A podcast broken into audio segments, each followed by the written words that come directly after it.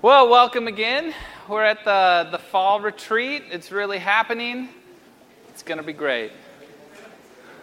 Amen. Um, we have got uh, a little session here planned tonight, as I was saying. The theme for the weekend is looking forward.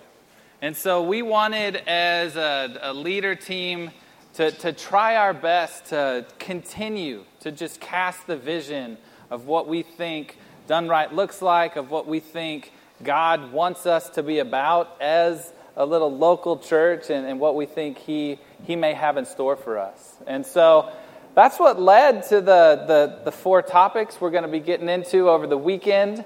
Um, I picked tonight's, you know, because I can do it nice and short and sweet, and it's just a classic Jesus centered friendships.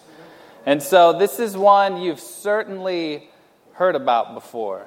And, and we're not sorry for that. Uh, we need to keep hearing about it. But yeah, when we look forward, we know that this is crucially important for our continued success in following Jesus. That it's at the real bedrock of what um, we can accomplish, and it's really tied to how He made us and how He expects us to be.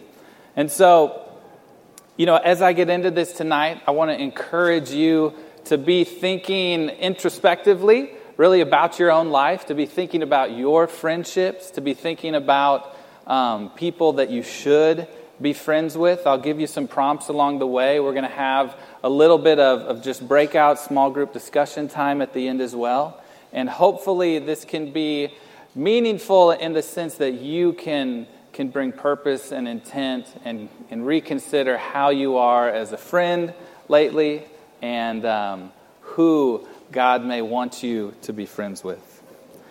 And so, just in way of introduction, I guess the, the very nature of our being and the way that God created us, I think, demands that, that we have meaningful friendships. And we suffer when we go without this, when we go without Jesus centered friendships. Even at times where we may not feel like we're suffering, you're going to be much worse off in the long run if you don't have reliable, meaningful relationships that can call you forward, pull you up, and, and walk towards Jesus with you. And so we see, you know, from the very first sort of not good statement in Genesis 2. It's not good for, for man to be alone. You take that all the way through the story, all the way through the New Testament, all the one another passages, um, all the things that, that Jesus commanded us to, to love one another. You know, he called us friends, he called his apostles friends, he commands us to be in fellowship with one another. We see that this is part of what God has made us for. And it's abundantly clear that because of that, you need Jesus centered friendships. And you need to be that for other people that have, that have yet to, to be brought into a community like ours. And so, when I say Jesus centered friendship, I guess what am I talking about? How's it different than anything else you may already be doing? Um, what's going on here? And so, I want to say uh, it can take many forms. And it's certainly not the exact same thing, just rinse and repeat with every person you may be in a relationship with. Um, and to put it simply, it's a friendship with Jesus at the center. No, I'm just kidding. It, it is that too. Um, it's a relationship that you engage in purposefully with kingdom motivations and convictions to treat them like Jesus would and to be their friend. And so it's one that's focused and, and built on the mission that, that He's given us. And so these can definitely be your, your deepest, closest friends that you may have or, or be thinking of right now. Or it could be someone completely new that you're trying to befriend for the first time. In each of those cases, it should be a, a Jesus centered friendship that you're, you're seeking to build, that, that you're seeking to engage in. And so I want you, in, in that vein, to at least try tonight with a, a, certain filter or framework to get rid of some of the other categories that we often use to, to define relationships and define people we interact with. And so some of these, uh, obviously, we, we talk about friends, and that's what we're talking about tonight. But when we say friends, usually what we mean are these are the people I actually like. You know, these are the people I want to hang out with. These are the people I think are fun. They think I'm fun. They think I'm funny. You know, it's, it's cool. We're friends. Um, but I guess, newsflash, I want you to realize God may want you to be friends with someone you don't necessarily like right away right? He may want you to engage in a Jesus centered friendship with someone who's difficult to love, with someone who doesn't laugh at all of your jokes and may not be interested in all your, your hobbies. And so we can't just start with the typical, what we think of as a friend. You know, often we talk about coworkers. And, and usually we put them in a different category because, you know, that, that's different. And they don't often get into the friend category. And so it's just separate. They're coworkers. And unfortunately, that can often lead to um, very normal, very prevalent excuses about why we don't have meaningful relationships with them, about why we don't try to engage with our coworkers in a, a Jesus styled way. And so, if they don't come into the friend category, I guess we don't have to pour into them like we might be expected to in somewhere else. And I want you to try and leave that behind. I want you to think which of your coworkers should you be striving to develop a Jesus centered friendship with? And who are you around at, at work, wherever that looks like for you, that, that may need this from you? Think of an acquaintance, the same thing. It's just a way to say, yeah, I know them, but it's, I have no responsibility there. And um, we just sort of brush into each other, and because it's so few and far between, that too can be very unintentional and without purpose.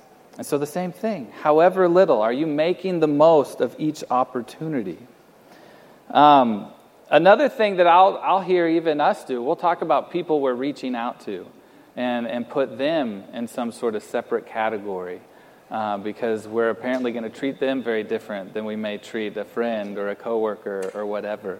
Um, but it's the same thing. You know, people are not projects. And, and if you're, you're reaching out to them as, as you should be, as, as Jesus would want you to, I want you to consider them a friend. I want you to try to befriend them and take that into a meaningful, purposeful place. And so, this is the framework I want to try and put over nearly all of your relationships and say some aspect of that, if not most of it, should be a Jesus centered friendship, even if you are the one doing most of the pouring into and most of the leading.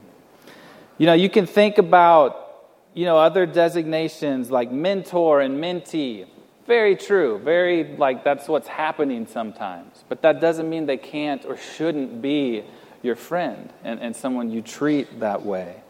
Um, even, you know, parent, child, brother, sister, at some point, you sort of age up into this space where that should be a Jesus centered friendship. And, and some of the ways Jesus talked about his own family when they were, you know, coming to get him during his his ministry, I guess they thought he was a bit off his rocker. And he said, People that, that follow God are my mother and brothers and sisters. Um, but it's worthwhile to, to consider this. And even maybe the last one here, the husband and wife, clearly that's a, that's a bigger deal. That's you know, more than just friends. Um, but it's still worthwhile to consider whether or not you're treating your spouse with as much intentionality or thoughtfulness as you would a Jesus centered friendship. And I think too often, uh, you know, I, have heard and I've confessed myself, it can just get pretty comfortable in a marriage in a way that gets relatively unintentional. And so to, to put this framework on it, I hope would encourage you to bring that back, to be purposeful, to be intentional and driven about what you're doing in that one on one relationship. And so that's what I have in mind when, when I'm talking about Jesus centered friendships. And so I guess a, uh, another question to, to try and answer here is okay, so, so what do they do? Okay, so this is sort of who they are, which I sort of, in a convoluted way, just said everyone. Um, but, but what do they do? What, what are you up to in these relationships? Why should we call them this, consider them that? What should that lead us to do? And I want to say Jesus centered friendships both make and mature. And, and I'm pulling from our, our Great Commission making mature disciples to the glory of God. We're called to do just that. You know, as a church, we have this in mind, you know, as, as a leader team, that this is, this is our, our, our mission. It, it has been the entire time to make and mature disciples. And so we try to put everything we do through that barometer to say, will this event or that activity help in that in any way? And so when you're looking at a, Jesus centered friendship, is it making, is it maturing, is it some of both? It should be able to answer uh, either side of, of that equation. You know, we look at how Jesus did friendship, and you know, I mentioned earlier he called his apostles friends, and we'll read some of that from John 15 in a minute. Um, he was also known as a friend of sinners because he apparently spent plenty of time around people that, that weren't his apostles, and, and many stories we get that, that weren't yet following him in any way. And so he's doing both. He, he's making, he's maturing in, in both aspects, it, it's a Jesus centered friendship that, that is after the same big goal. And so, on, on the one hand, when he's calling his apostles friends, uh, he's calling his followers to pretty extremely high standards. Um, we see this in John 15.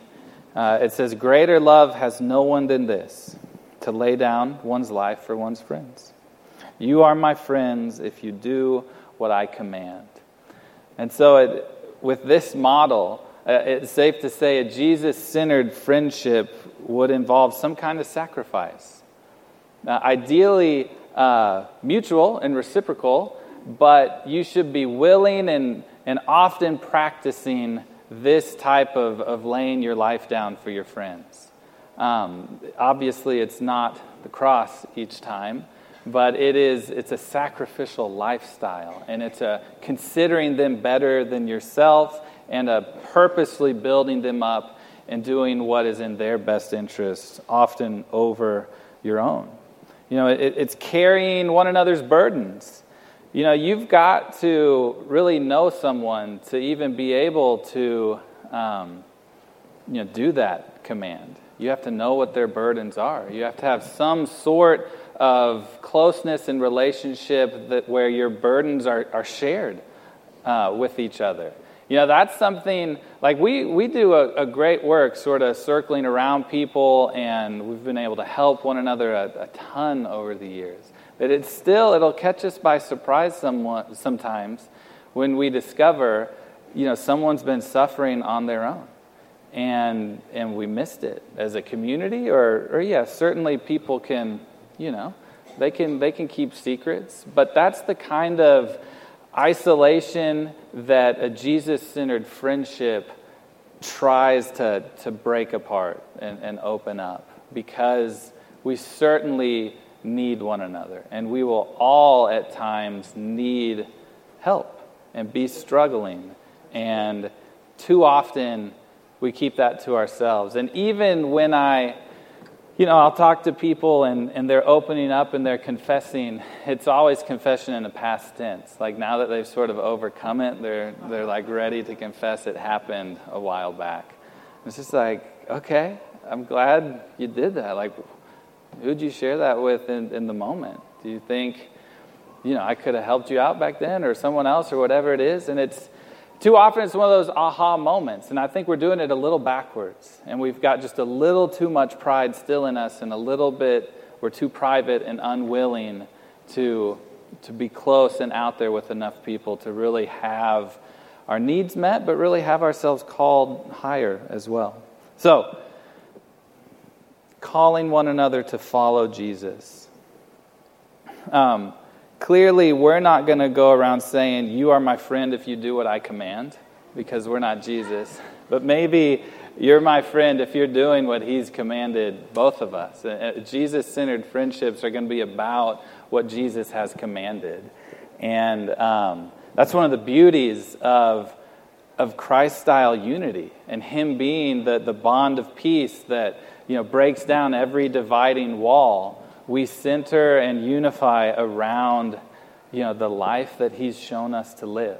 And, and that brings us together. And that gives us unity and a closeness that um, will go deeper and further than any sort of surface level interest or, or hobby or, or game. You know, a lot of us tonight were um, mourning the Rangers lost together. Um, the, it's too soon. Sorry, Garrett. I don't think Garrett worshiped one bit tonight because they lost right before we started, and he was struggling. Um, no, you know, these things are, are fun to, to jokingly sort of unify around, and that sort of sports fandom is just a crazy thing in our world. But a unified mission brings people together. And a Jesus centered friendship is meant to unify around the only mission that really matters. And so it's following Christ and doing what he says. Jesus goes on, he says still to his apostles here, I no longer call you servants because a servant does not know his master's business. Instead, I have called you friends. For everything that I learned from my Father, I have made known to you. Similar vibe, but his friendship here apparently is a friendship because it's pointing them to God. He was giving them the, the keys to eternal life, the, the words of life, you know, salvation itself. Our friendships, Jesus centered friendships, should be pointing each other, ourselves, to God. And so the question is like, are you doing that for your friends?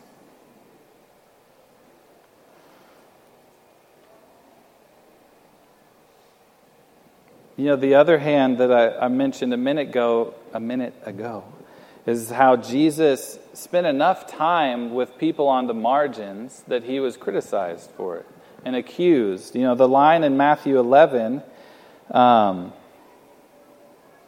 I didn't quote. What did it say? It said he was accused of being like a glutton and a drunkard, and he was a friend of tax collectors and sinners. That's probably word for word what's in Matthew 11.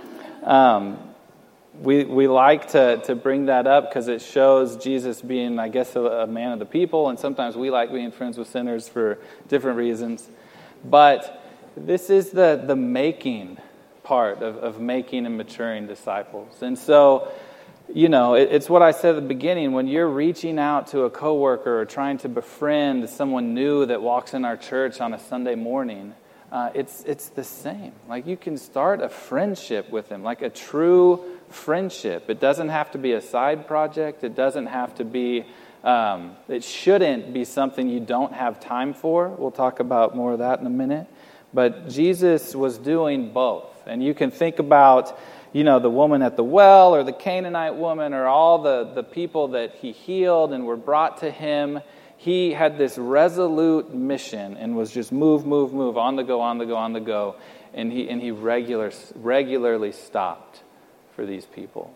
And so, one of, one of the points I want to drive home later is that you need space in your life for new friends. You need new space in your life for Jesus centered friendships. So, what do we do with all that? You know, my, my hope is that in some little way you can just be renewed again to think about how you can both deepen your existing friendships and bring more purpose and Jesus centeredness to them. And you can expand your circle of friendships and you can make room for new people in your lives. And so, yeah, think about your existing friends. Several of them are probably in this room, in our community, in your family, and start asking the basic questions again. Are you purposeful with them? Do you thoughtfully consider how to point them to Jesus. Do you talk about Jesus and the mission together? Do you talk about how to grow or, or what you've been learning? Do you pray together? You know, I think we, uh, we can continue talking about this because in some ways we, we still have room to grow. Uh, we are, are really good at, at, being friends, I think. We're, we're really friendly. We have a, a great time together. Um, and we can be pretty good at keeping that surface level from time to time. And so the, the call is to, to go deeper and to, you know, pick your people and get time with them and ask them meaningful questions, ready to answer those same questions, bring the vulnerability, bring the openness that'll uncover those burdens that we need to help each other with. It'll uncover sin or whatever that we need to deal with and, and grow in. And it's as we get better at this that we can flow into doing that for others and ultimately growing our church and, and growing our mission and, and reaching more people and fulfilling his call. You know, as, as I was thinking about this myself, I guess I'll share with you a couple, you know, friendships over the years where, you know, the Jesus centeredness has sort of taken hold and, and really bore fruit. And so I, I want to share that with you. You know, one of the classics, which, you know, I assume many of you have heard, but I started talking through this a little bit and realized um, probably many of you haven't. It, it's been a long time, and I, I've been accused recently of not really sharing my stories up here. And it, it's not an accusation without merit because I don't. Um, who was it? I think Anna did once. Stand up, Anna. Tell me how much you like my preaching. No, I'm just, I'm just kidding. Anna, you are. Listen, I'll talk to Sandra later. I'm talking to you right now. No, I, uh, I welcome it all. You know, it's all good. But let me tell you about a friend, and I, a friend of mine named Brad Davis. He, uh, you know, he and I go way back. Those of you that don't know him, he's stuck up in Denton, where he's been for a long time. Um, he, uh, you know, he did a lot of focus stuff. He, he started some campuses for us. He, he helped found and lead and pastor the Denton North Church for several years. He's a great guy. Um, he and I grew up together since like second grade. Um, one of those just really tight friendships. We were just little boys that did lots of stuff in the neighborhood together and got in lots of trouble. And I love that this community lets me blame Brad for all of that because other people know the truth. But it, it was great. And so it's just a really cool, one of those lifelong friendships. But there, there was some meaningful turning points. And one of them was very much led by Brad. And so, really, with the founding of this church in 97, you know, he had a legit, you know, teenage come to Jesus moment and really turned his life around in, in a very cool way. And this was in, when we were in high school. And, um, you know, I was too righteous to have needed one of those moments. I, yeah, I was good. I was doing the, the stuff the right way the whole time, which is a joke. But, um, you know, he had a, a, real awakening with Christ, and he brought it to our friendship in a way that I was like, chill, man, I'm a Christian. I've been a Christian the whole time. Like, why are you on me? But, um, man, it, it was great. And so he pulled me along in a lot of ways. And ultimately, like his friendship got me to this church. You know, we decided to go to UTD together. Focus was brand new. We um, went to a focus meeting as seniors in high school to kind of see what it was like. It was the weirdest, most awkward small group. Brandon was trying to lead a discussion with like six middle aged Indian men in this clubhouse um, at UTD. And I was like, well, this is focus? And Brad's like, yeah, we're doing it. And I'm like, okay. Um, but that, that was early. It got going in a big way, and it was tons of fun the whole time. But he brought Jesus centeredness to something that was just a childhood friendship, and, and my life was changed for it in a good way. You know, I. Um, I like sharing about Brandon too. Brandon Worsham, you guys know him. I uh, so my life in some ways has like three stages. Let me tell you about them. One, I grew up with my parents in my parents' home, and I lived there for like 19 years or something. Another big stage, I married Amy, and I've been living with her for like 16 years. And then there's five and a half, six years in between, and that was Brandon. And I lived with him the whole time. And, and so I've shared this before, and you know, he, he changed my life in a ton of ways. But, um, you know, the, even just the way it started, you know, that friendship was pretty wild because Brandon, Brad, and I were going to get an apartment together. And so Brandon was reaching out to Brad and it's like, hey, come do college ministry, it'll be cool. And they had a thing going. I hadn't yet like started going to Northeast full time. And so I was just sort of on the sides, like, yeah, I'll live with y'all. I like Brad, we're friends. Uh, in typical Brad fashion, like two weeks before the apartment is ready for us, he's like, I'm not going to move in. I, um, I'm going to stay at home another year. And we're like, why? He's like, doesn't matter. I'm not moving in. Um, he does that constantly. But, and so I'm like, okay, I guess I'll live at home too for another year. That's fine. It's free. And Brandon's like, what do you mean? Let's, let's just get this apartment together. I'm like, I don't know you. What are, you were like doing this with Brad. I was going to be there, but we're not friends. And he's like, doesn't matter. We should live together. And just from the day one, like purposeful with me. You know, he studied the Bible with me. We did Discovering Jesus before we had Focus on Jesus. I'm legit in that way. Um, he, uh, he baptized me. It was, you know, it's as life changing as you can get. And because he was purposeful and intentional about building a friendship with me and having Jesus be at the center of that friendship. And so I could go on and on. You know, from that point, at some point, Brandon sort of handed me off to Ronnie, which is cool. I got both generations of those Worshams. But, uh, you know, coming out of Focus, we didn't yet have the apprenticeship or anything, but I wasn't, I was like, maybe I'll do a third degree. I kind of like college. And he's like, no, you need to go, man. Um, and, you know, he's like, the church in Garland could probably use you. And, and what if you focus there instead of on campus? And so Brandon, you know, he did that. Ronnie was there waiting, and Ronnie and I have been getting lunch together every week for, you know, 15 years or something. We tried to calculate it the other day and couldn't quite figure it out. But yeah, the, the kind of purpose you guys can imagine that, that comes from a friendship with Ronnie. Um, but yeah, led me through choosing a wife, you know, talked to Amy and I, the whole thing, how to try and be a husband, how to be a dad, not to mention just ministry and everything about life. A Jesus centered friendship, like changed me completely more than three times over, but just on and on. This is what I want for all of you. And this is what you can be for so many people if you'll just step into it and, and take the Spirit of God with you. So, you know, think about the people on the margins as well, you know, and think about how little touches can be impactful. If you'll just ask simple questions. Um, I might share just one more story with you and then wrap up. Another guy I've been friends with forever now, his name's Warren. He's up in the booth up there. This one started a little differently because this was a lesson in me trying to, to befriend people. And um, so we're in college. I'm trying to do the Corfa thing, which is a small group leader with a cool name.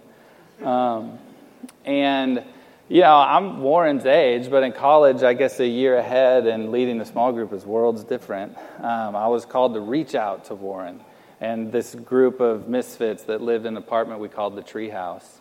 And I was pretty certain I didn't want to do that. Um, I thought I was too cool for school. You know, I was good at sports and stuff. Um, what else made me think I was cool? I, uh, I just wasn't quite jiving with the UTD vibe yet. And Brand and I'm like, I don't, I have nothing in common with these guys. I don't know how to do that. Let's give me someone else. And Brandon said, No, that's dumb. Like, go, go do what they like to do. And that was one of the best pieces of advice I've ever gotten because Warren taught me how to love video games. And it's like the love of my life at this point. No, I'm just kidding. Um,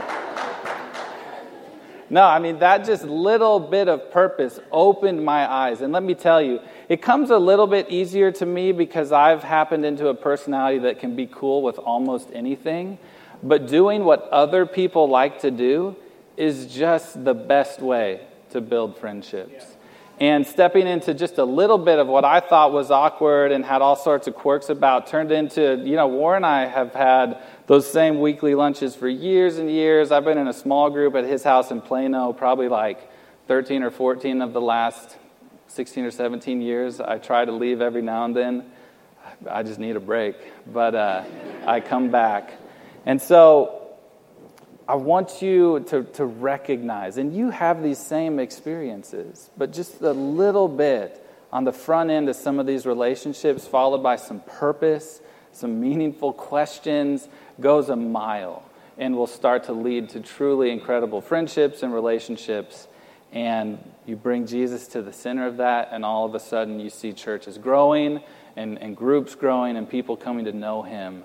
And that's what we're all about. And so as we look forward as a church, we need y'all to be about Jesus centered friendships. It's going to be the bedrock and the foundation of what continues to, to push us forward, uh, both maturing together and externally making new disciples together.